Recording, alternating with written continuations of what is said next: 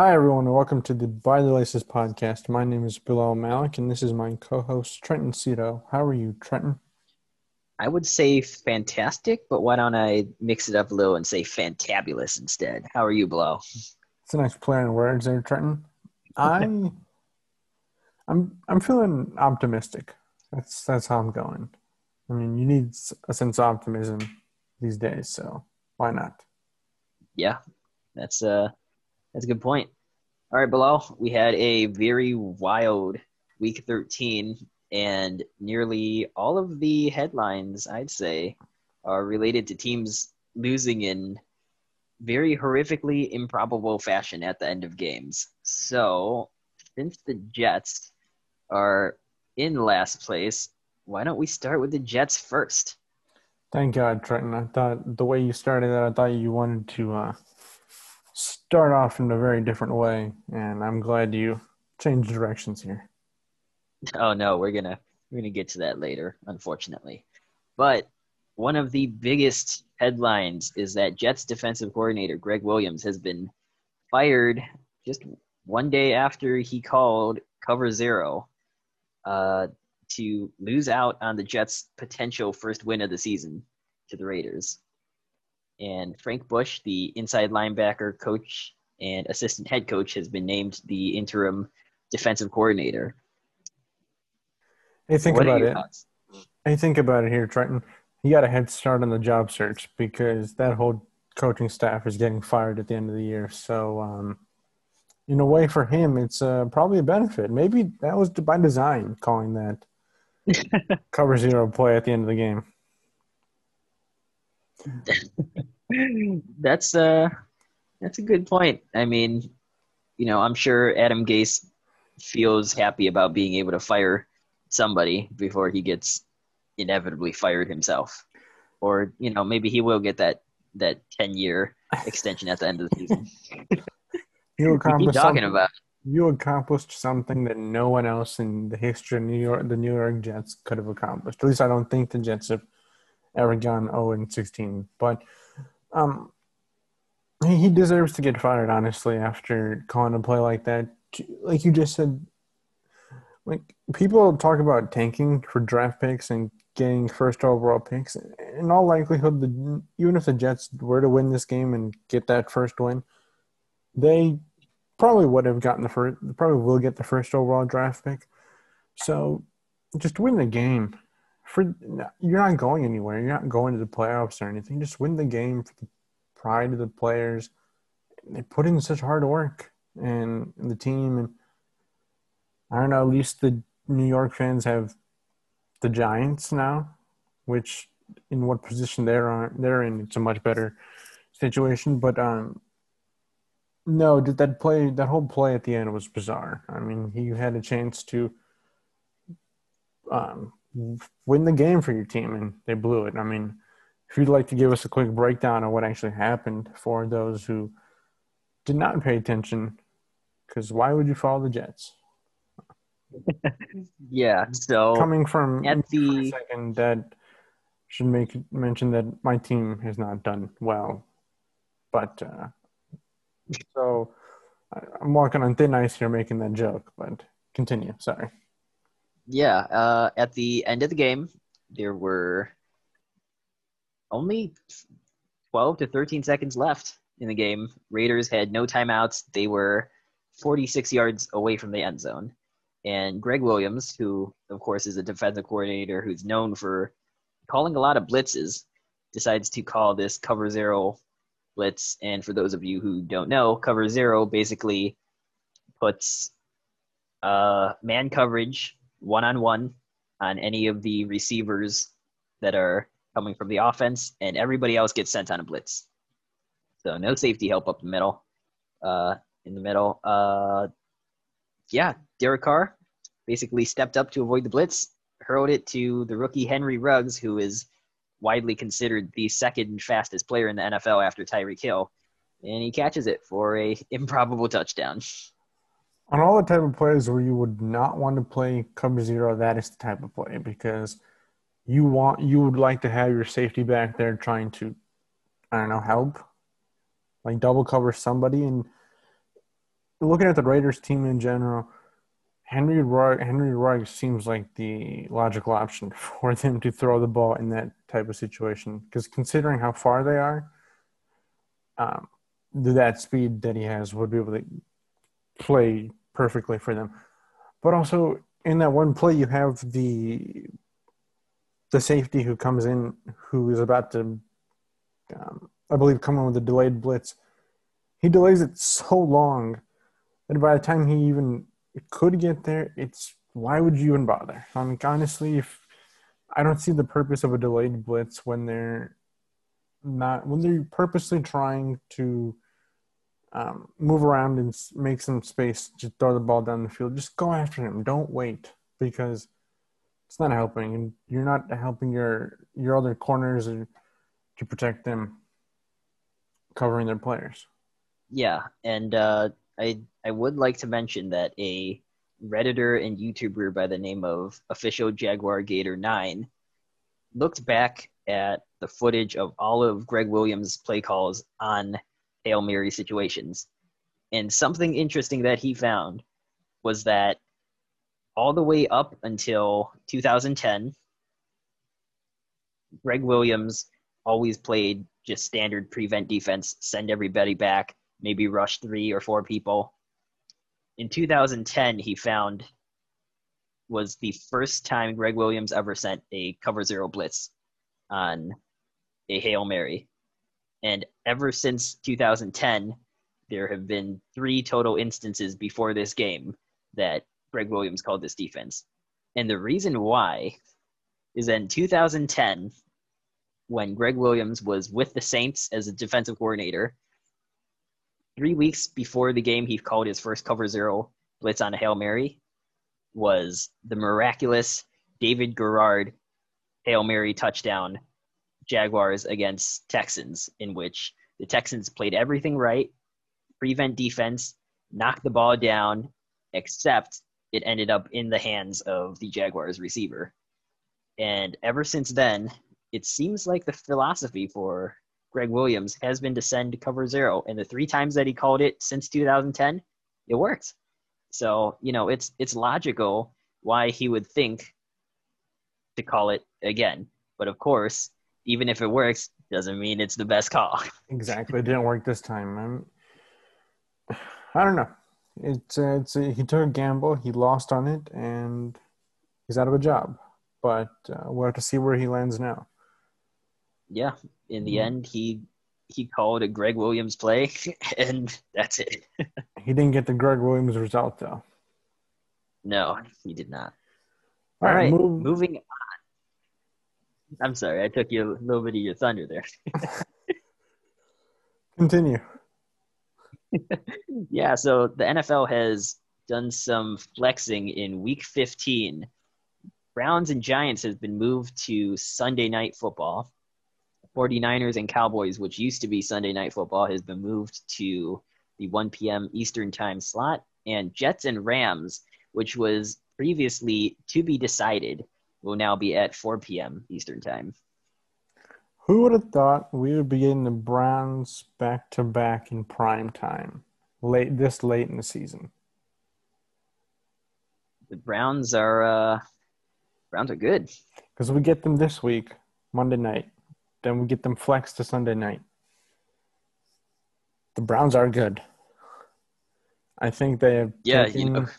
I think they have taken all the jokes that people have been making of them for the past like 20 years and decided enough is enough. We've been through like three head coaches. We've, in the past like five years, I'm saying, we've gone through an 0 and 16 season. We've gone through a 1 and 15 season. They hired, they fired their head coach last year after one season. I think, I mean, it's just one year. It is just one year. But the Browns are in all likelihood making the playoffs unless something tragic happens the next four weeks. And good for the people of Cleveland. Like, yeah, Cleveland sports in general has not had the best uh, of luck as of as of late. I mean, they did win with LeBron, but then he left. They lost in the World Series against the Cubs after leading three to one. And then they just have always had the the Browns, which uh, Baker is finally coming to uh, coming to his potential, and it maybe just took having Kevin Stefanski there and just Could bringing be. that type of concept. But yeah, yeah. Um, alternatively, conspiracy theory. Maybe our general manager at Radio DePaul Sports, Gina, just hoped really, really hard for the season, and it worked out. that could very well be an option. I mean, it was about time. Yeah. But uh, it's gonna be an interesting game to to next week, um, depending on where the Giants are, because currently the Giants are leading the division because they hold tiebreaker over Washington. So if they were to win, I mean Washington. I mean, sorry, New York could probably be playing for a for division title, or very close to, depending on where the other teams are. It would just have to, but it's interesting, and it sums up the year 2020 perfectly. That we are getting the Browns back to back in prime time, late in the season, with a very good chance of going to the playoffs. So, yeah. Um, and how about a shout out to the NFC East for for pulling off some magic? Uh, the Giants upset the Seahawks, and Washington gave Steelers their first loss. I mean, how about yeah. that? They probably heard everything we've been talking about them and how bad they've been, and have finally decided enough is enough. We are not, we are not taking this torture anymore, and we're going to upset some teams that everyone thought we had no chance, including us. We had no, we didn't think they would beat the the Giants beating the Seahawks and Washington beating the Steelers, even though it's a like you had those games where you want a team to win, but you know they're not going to win. That's what I felt like when it came to Washington because just I thought they were going to win. but then you should have picked them. I did last week. You did? Yeah. Wow. you didn't you didn't believe me when I said it, and uh, honestly, when I picked them, I'm not sure I believed it either. But Yay me. Good for you. Good for you. Um uh, my apologies then. I did not know that. I Okay. Got me shocked there, Trenton. Threw the threw the show off uh threw the show off a little bit. It's okay. You still uh you still beat my picks last week anyways by one game. But we're not gonna talk about that until we get to that section. Continuing on with the NFC East, um, Carson Wentz has been benched for rookie quarterback Jalen Hurts will That's be brutal. Yeah, but you know what else is brutal? That his first start will be against the Saints this week. That's you're, you're right. That is also brutal. Who are also in a position right now to make the playoffs, which we'll get into that in a minute. But just thinking here, Carson Wentz, he hasn't been the same since that injury year, and since he got hurt two years ago in that um, potential MVP campaign, the year the Eagles won the Super Bowl. I mean, he has thrown 15 interceptions and he's been sacked 46 times. And he's ranks 31st in completion completion percentage, 30th in yards per attempt. The the number that comes out to me right now is the 46 sacks. How can yeah. you throw the ball if you're on your back the entire game? Right. I mean, that's that's just awful. You're you're getting hit every single game. I mean, they talk about Carson Wentz and his his footwork not being fantastic, and that's why he's missing so many wide open receivers. How can you have your footwork set when you're getting hit every single game? It's just it's brutal. So, uh, putting this in kind of a quick perspective for us here, because we're both Bears fans. Remember the uh, 2012, 2010 Bear season when we actually went to the playoffs, if that helps. Well, anyway, our quarterback at the time, uh, Jay Is this Cutler. Yeah. Oh, okay. Yeah. thought you were going to say something there. So our quarterback at the time, uh, Jay Cutler, was sacked 52 times over the course of 15 games. And that was brutal just watching that. Wentz currently is at 46. And there are four games to go. So if he, hypothetically, if he played the four games, I'd say he could get up to 55, 60 sacks maybe, just the way that team is going. So, just putting in perspective, like we've seen bad as Bears fans. That's bad. That's bad. But what does this do for the future of Carson Wentz? I know we're I know it just happened, but why not? Might as well talk about it. He did recently just sign a mega contract last year. Um, $128 million contract, four years. So it's it'll be up until the 2024 season. And he has 107.9 that was guaranteed. So what do you do? Do you shop him? You can't cut him because you have to owe him all the money still. What team is going to want to pick I- him up? And you can't have him that ex- expensive quarterback on the on the backup. So I did Whatever. read something interesting. I read something interesting that said that John Elway and the Denver Broncos would be the type of team that would overpay and overtrade for Carson Wentz. That is exactly correct. John Elway would do that. John El- John Elway has made one good quarterbacking decision in his time as the general manager of the Denver Broncos, and that was bringing in Peyton Manning. How he was able to bring Peyton Manning to that team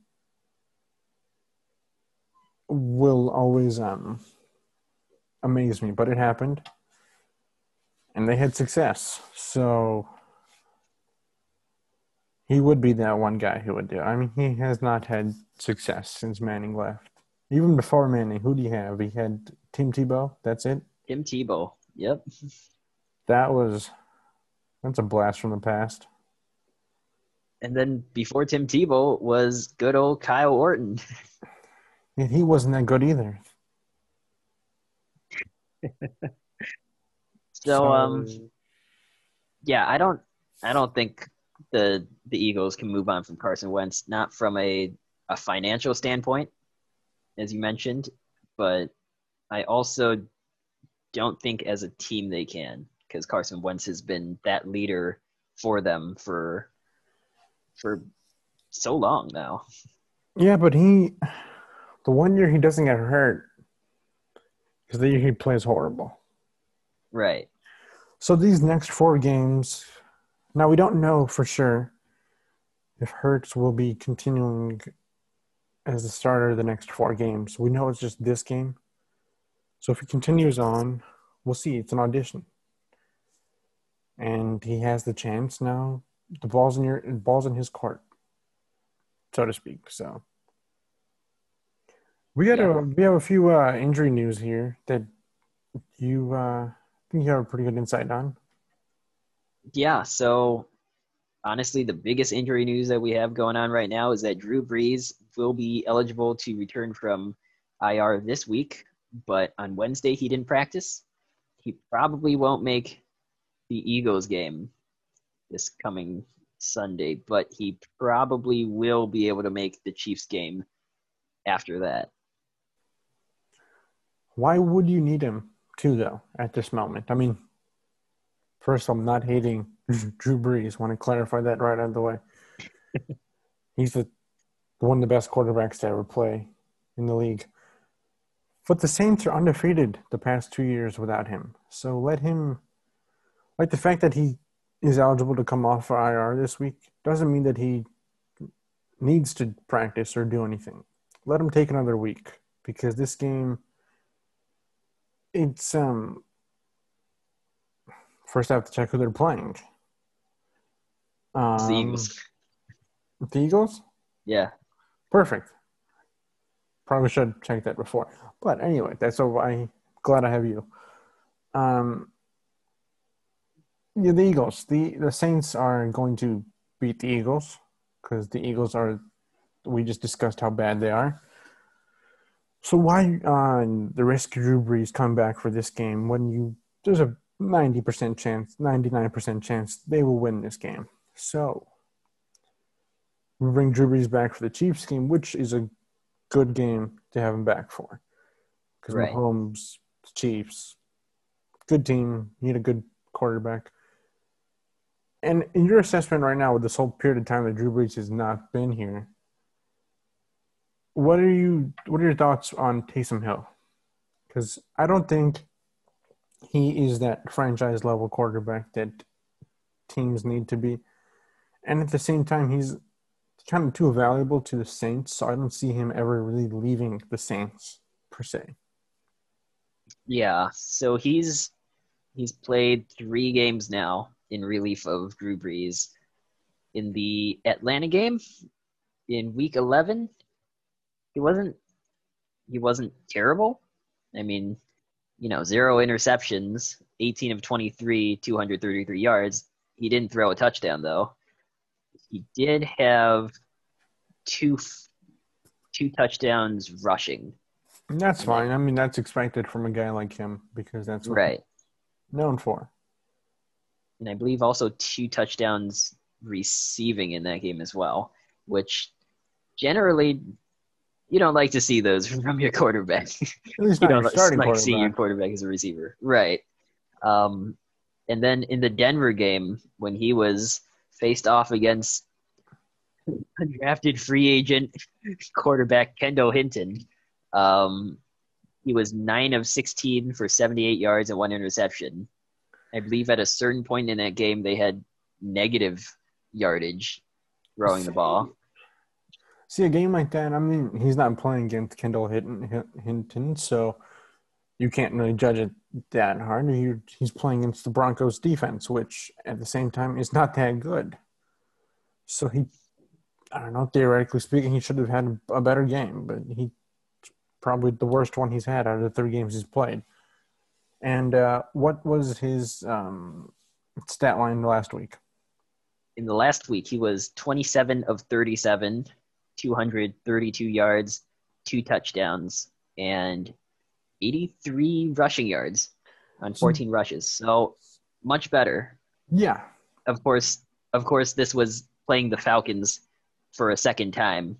So, you know, maybe the coaches were able to delve into the game film and dial up some some special things for him. You know, I don't know if it'll be different for him playing against a brand new team. True. Um, at least one thing was for sure is that when Drew Brees is healthy, he will be back. This is not a situation where his job's on the line.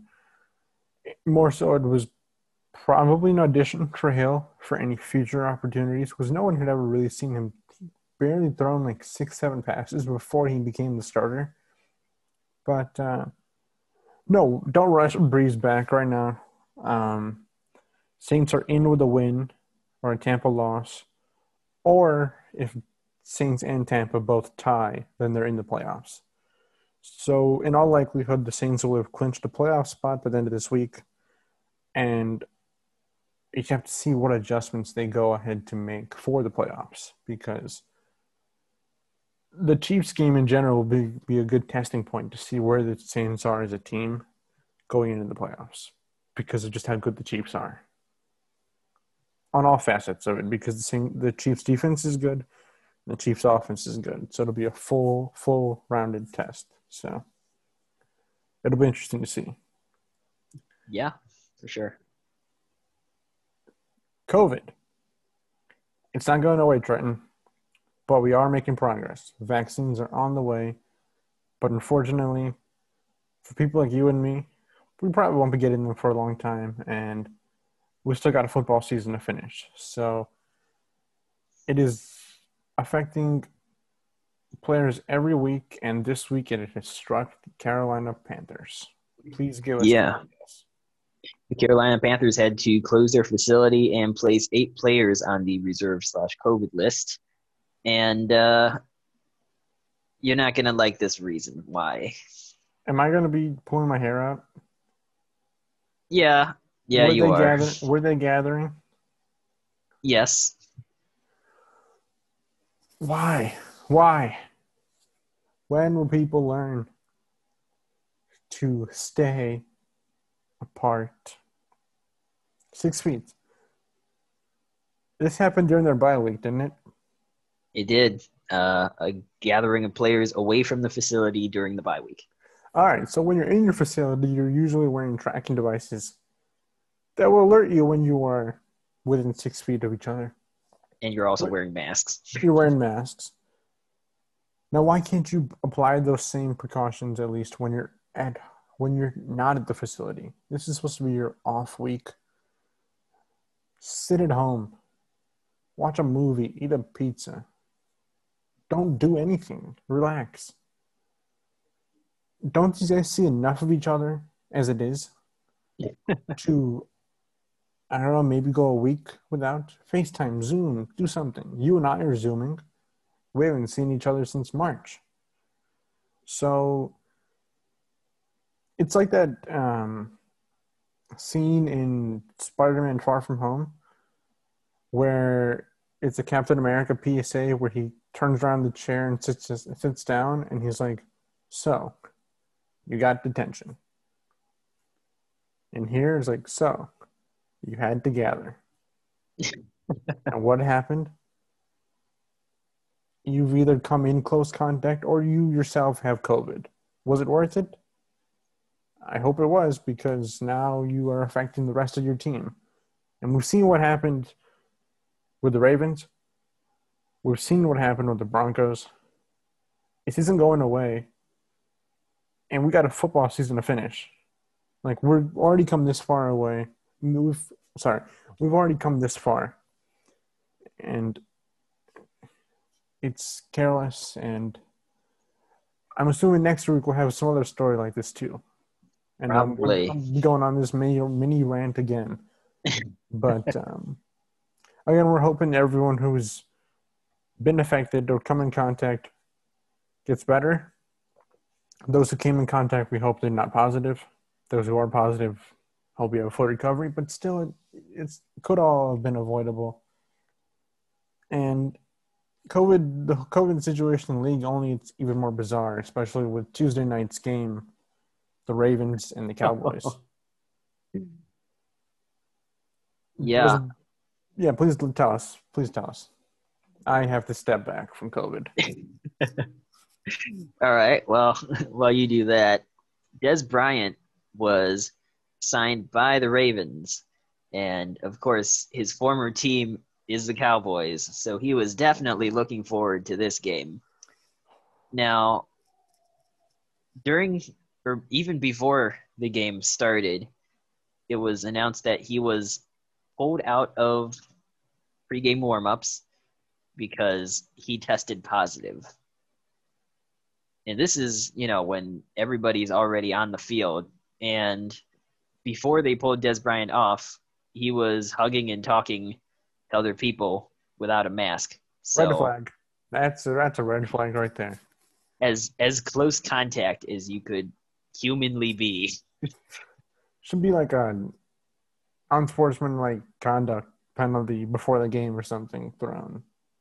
Un, unsportsmanlike. I mean, unsportsmanlike okay. conduct spreading plague. There you go. I mean, okay, I know I know a lot of players do it after the game.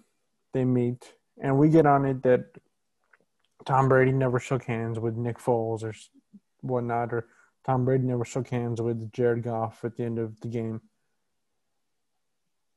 They still shouldn't be doing that. Like looking at looking back at these past thirteen weeks, still shouldn't be doing that. I mean, I know the only I know football's a contact sport and they've already just played a game, but just try to socially distance afterwards. Any chance you get, just try. If you, I know if you're going to be infected during the game, someone somehow gets it to you, it happens. But still, just try. That's my. It may not sound logical at the moment, but um, that's just my thinking on it. Yeah, um, and it's it's weird the exact COVID protocols that we're that we're we're going through with the NFL because all all other Ravens players tested negative. No high risk close contacts were identified. Now, how this came to be is that Dez Bryant's daily PCR test was taken the morning of the game. It came back at night and was inconclusive. They reran the test, and that was also inconclusive. And he was pulled off the field during pregame warmups for a POC test, which was positive for COVID, and that's why he was pulled out. The Ravens are so close to the lab that they get their test results back the same day instead of overnight, and that's how they were able to rerun and retest for Dez. But it gets even weirder. Indeed, it does, because of course we are dealing with Dez Bryant here. After he was pulled off the field and told he tested positive, he jumped right on Twitter and said, I can't deal with this. I'm calling it quits. and he uh he basically he quit on the season. And everybody was like, All right, that is that is indeed Dez Bryant. That is the Dez Bryant we know. And then shortly after that, he said, Nope, I'm coming back. and that is definitely the Dez Bryant we know. I mean, he was obviously dealing dealing with um, a lot of emotions at the time, and no one completely faults him. But yeah, exactly. He it sums up the guy, and um, just hope that uh, again, like he gets better. And then the Ravens have had a whole COVID issue the past two weeks, so in all likelihood, it came from somewhere like that and at least they caught it quickly. Unlike what happened in baseball when they pulled the guy out from middle of the game in the World Series. This they caught it early, and they.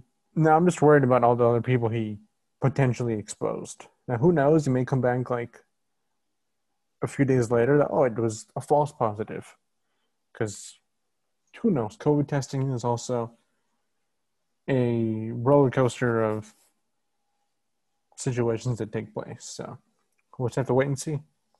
Yeah, that is very true.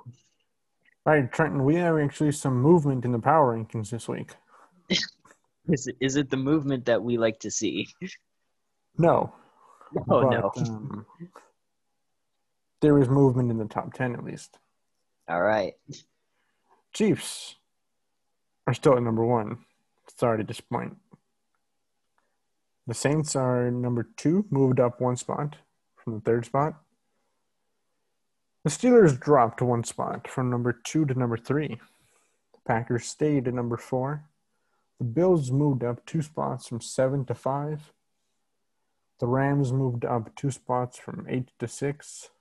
The Seahawks dropped two spots from five to seven.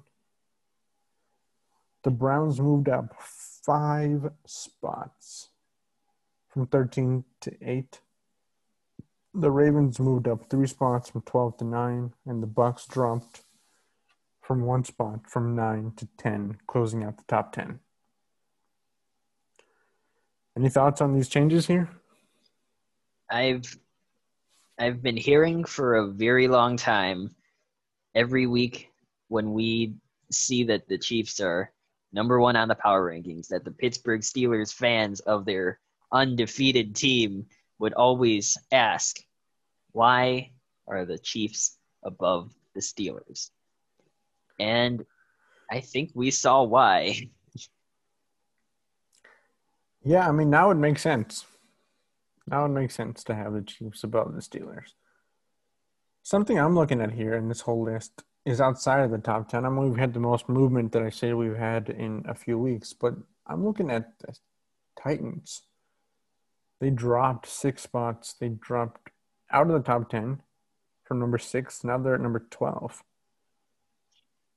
I mean, they did lose 41 to 35 against the Browns, but now the Browns are not the Browns that we've been used to now. The Browns are, at least the 2020 Browns are, a new and improved team. So Can't make fun of them, but the fact they still lost. Another surprise coming to me is that uh, despite the Patriots' dominance over the Chargers, they didn't move. They stayed at 17. Yeah. They, but, the, but the New York football Giants have increased their positioning. They moved up six spots from the 24th spot to number 18. And so is Washington. A lot of teams are moving up six spots. Washington moved 25 to 19. So it's interesting. The year is coming to a close soon, and top 10 has stayed the way it is. The middle has changed a little, and the Bears are number 29. That's all I'm saying. Can't can't do it. I have to save this for when we talk about this said game in the next five minutes. So, moving on. Washington at Pittsburgh. This was unexpected, honestly. Um, but apparently, you expected of, it.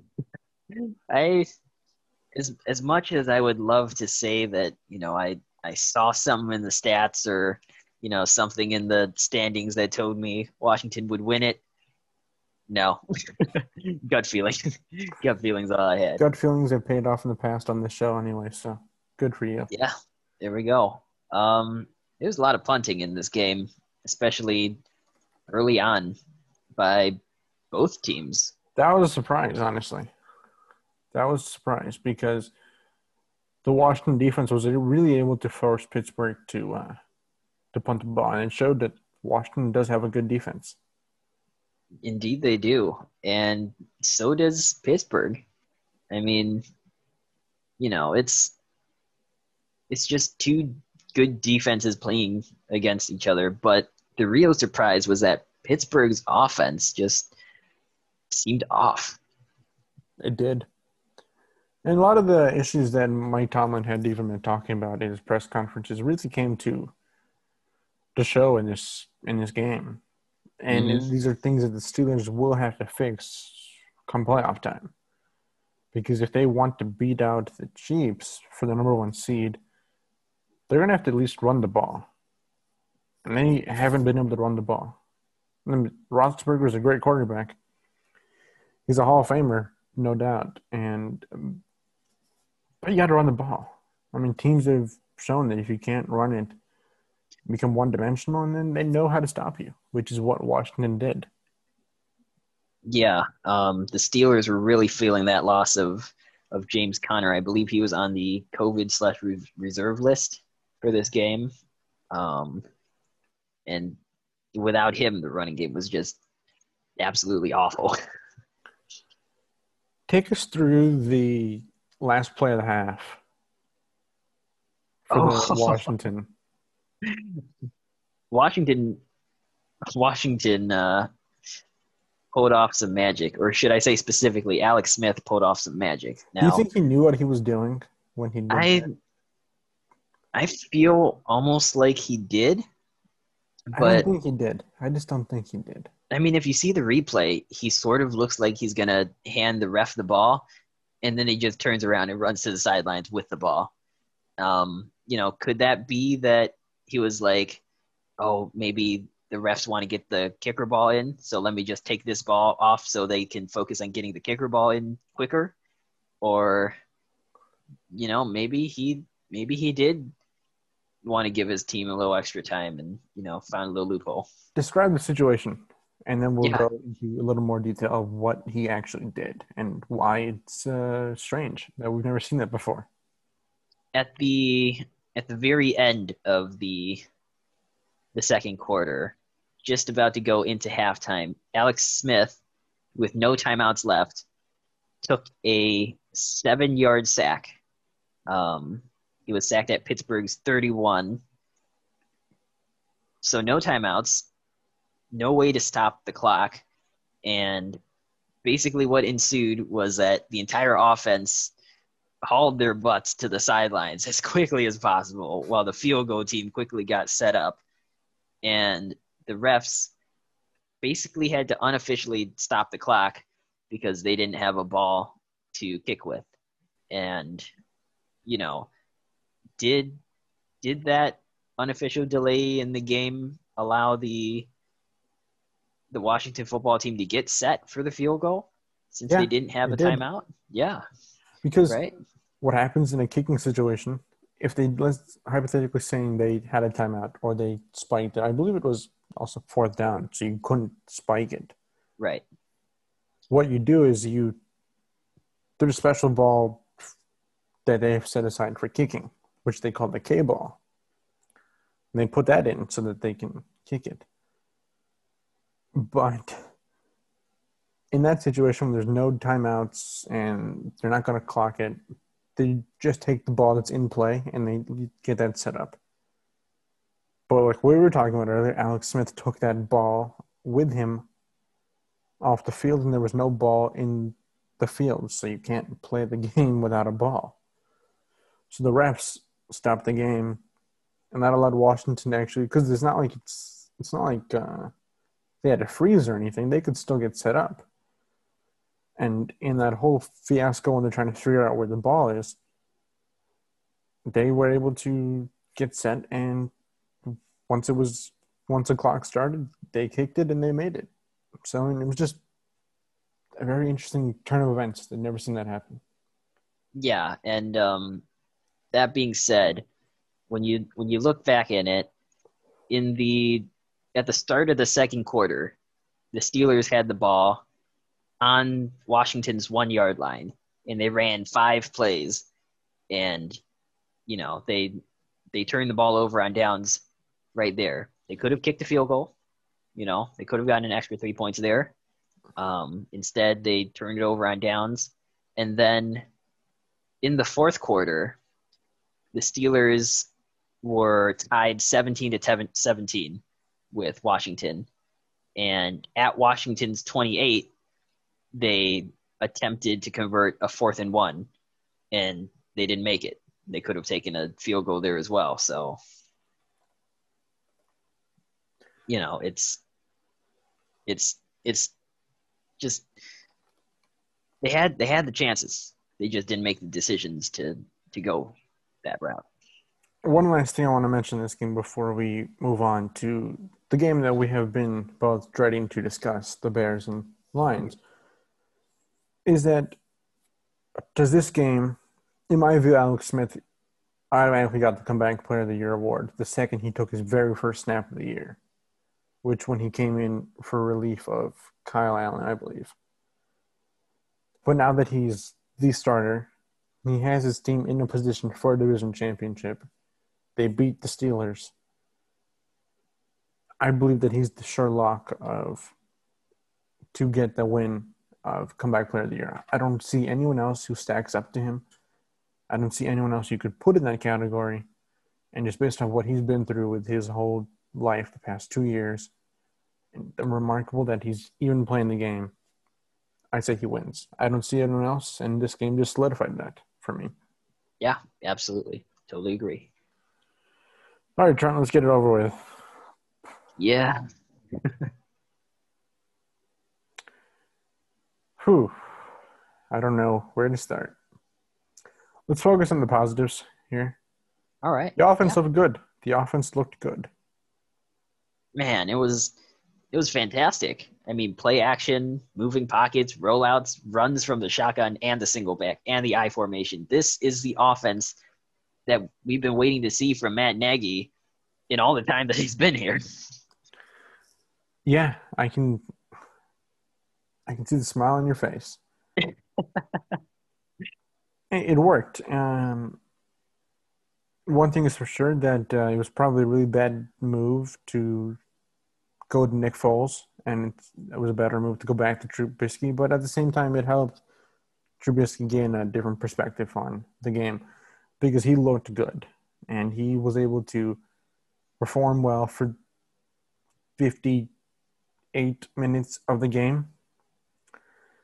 And I mean, the offense looked like they were going to have this game put away, put away, but uh, again, we could not score in the third quarter. That's something you got to bring up. I think we've scored seven points in all of the third quarter.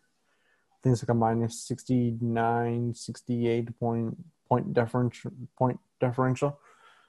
So I mean, I wasn't opposed to it in this game that we couldn't because we still had the lead. We still had like a ten point lead going in the fourth quarter. I'm like, hey, I don't care if we don't score in the third quarter. It's just gonna be another stat. Well, we'd still win the game. That didn't happen.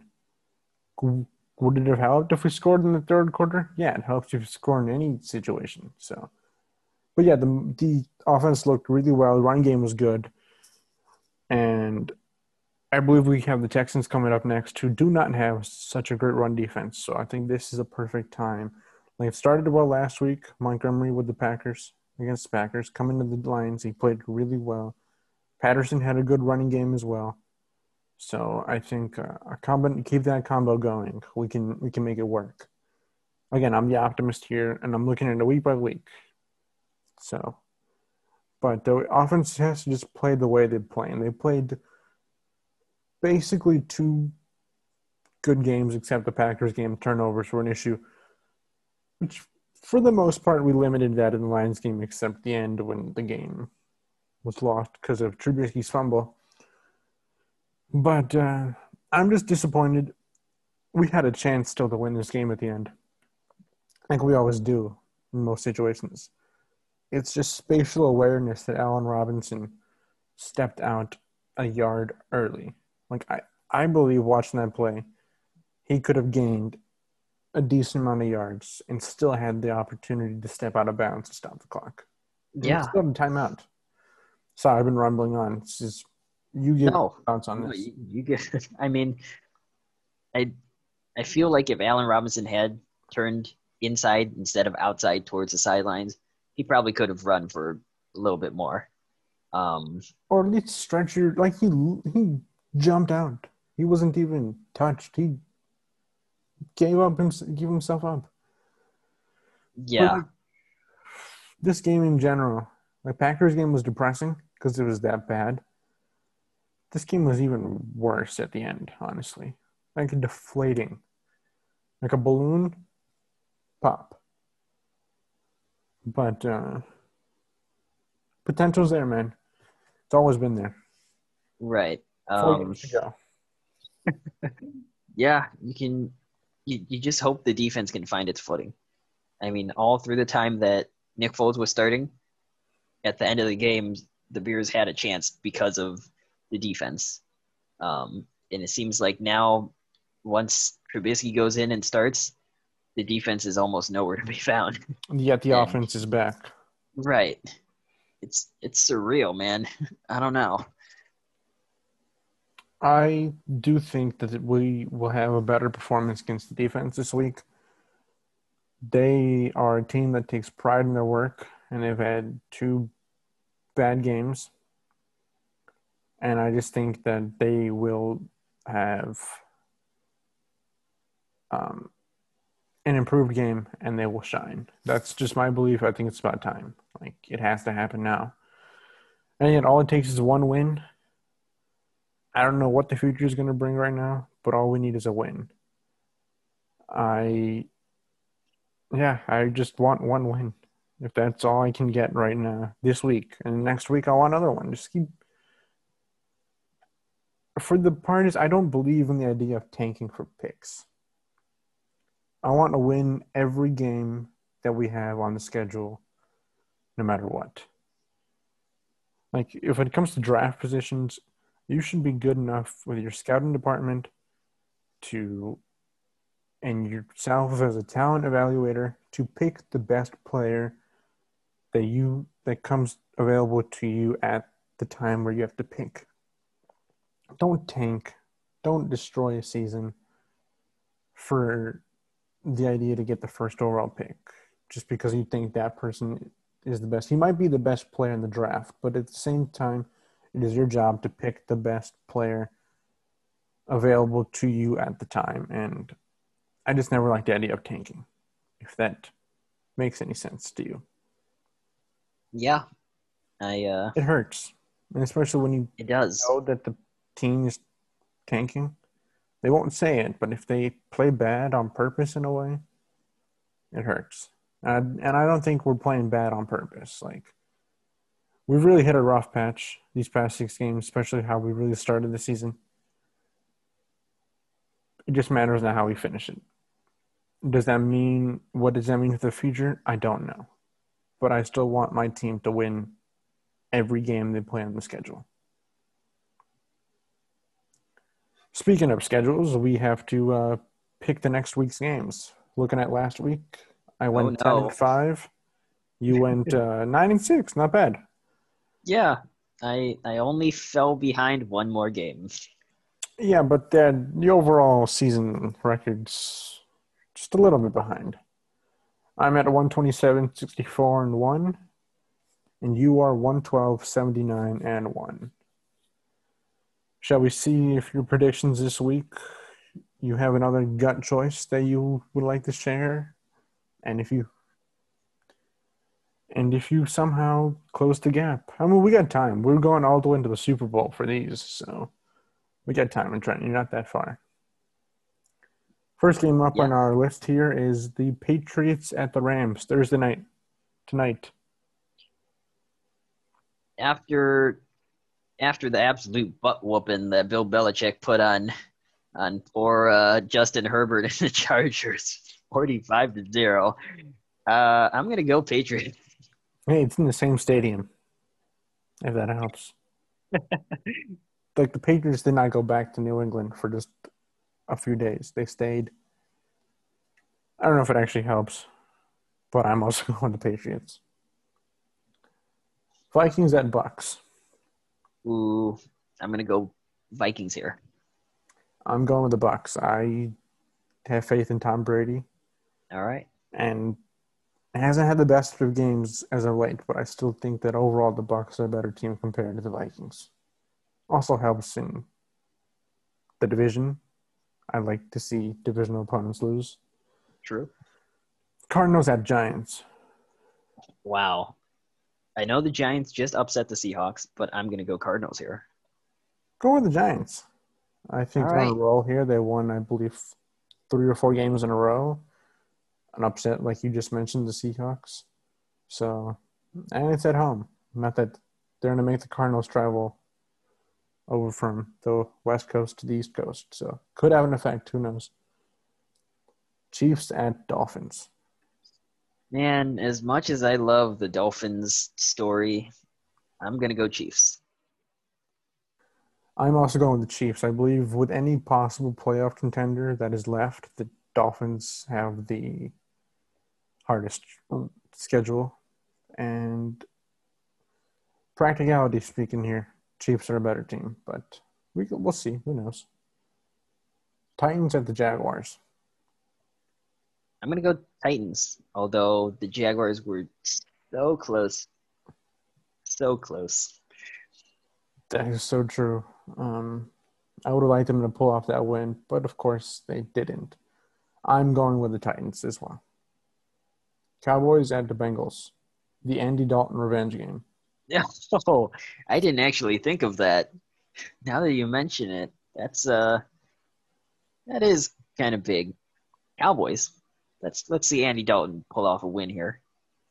Same here, Cowboys. Bengals, they're not playing that well, and they don't have their quarterback. Yeah.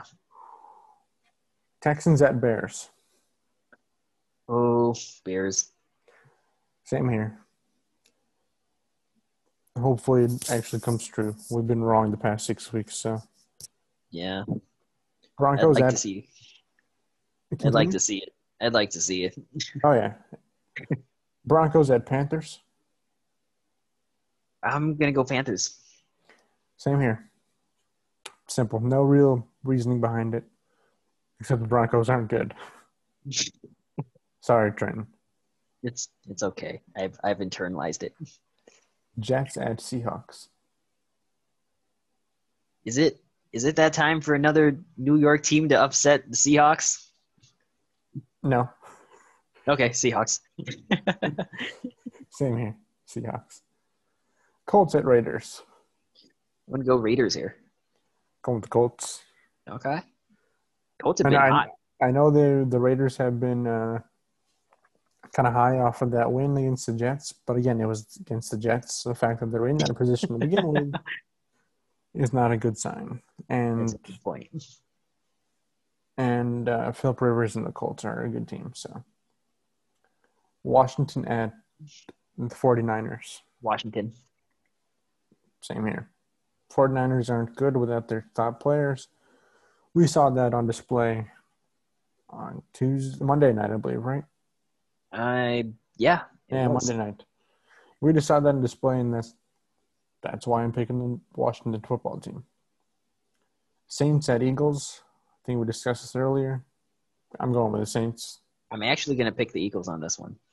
So you don't think the Eagles are making? Wait, actually, you do think the the Saints are making the playoffs because you picked the Bucks to lose.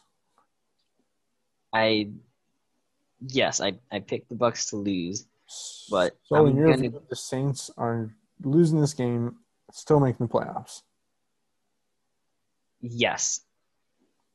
I'm I'm changing our mind now. I'm uh I'm gonna call this a a gut feeling here and also potentially trying to make up a game in my overall standings. I'm gonna go Eagles. All right. Falcons at Chargers.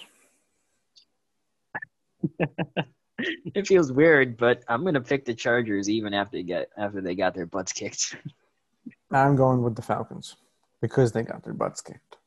All right. Packers at Lions. Packers. Unfortunately, Packers. Indeed. The Steelers at the Bills. Wow. Here the argument could be made that the Steelers don't feel that pressure of having to go undefeated. I'm gonna go Bills though. I am going with the Steelers. Uh, the next game we have here are the Ravens at the Browns. I'm gonna go Browns. I am going with the former Browns, the Ravens. Bringing in a little bit of history here, are you? Oh yeah. All right, we'll see where this puts us then at the end of the week, and if any games get flexed to Tuesday, I like the Tuesday night games actually. It feels good. Even Yeah. th- throw in a Wednesday game too. Have football every day.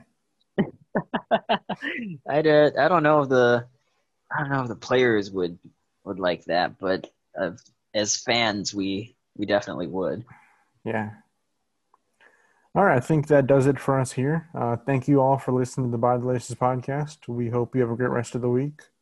And we'll be back here with another episode. Please don't forget to follow us at Bill Malik15 and Trenton underscore Cito. Please stay safe and please socially distant and wear a mask. Do not be the Carolina Panthers. Is it too late to pick the Jets?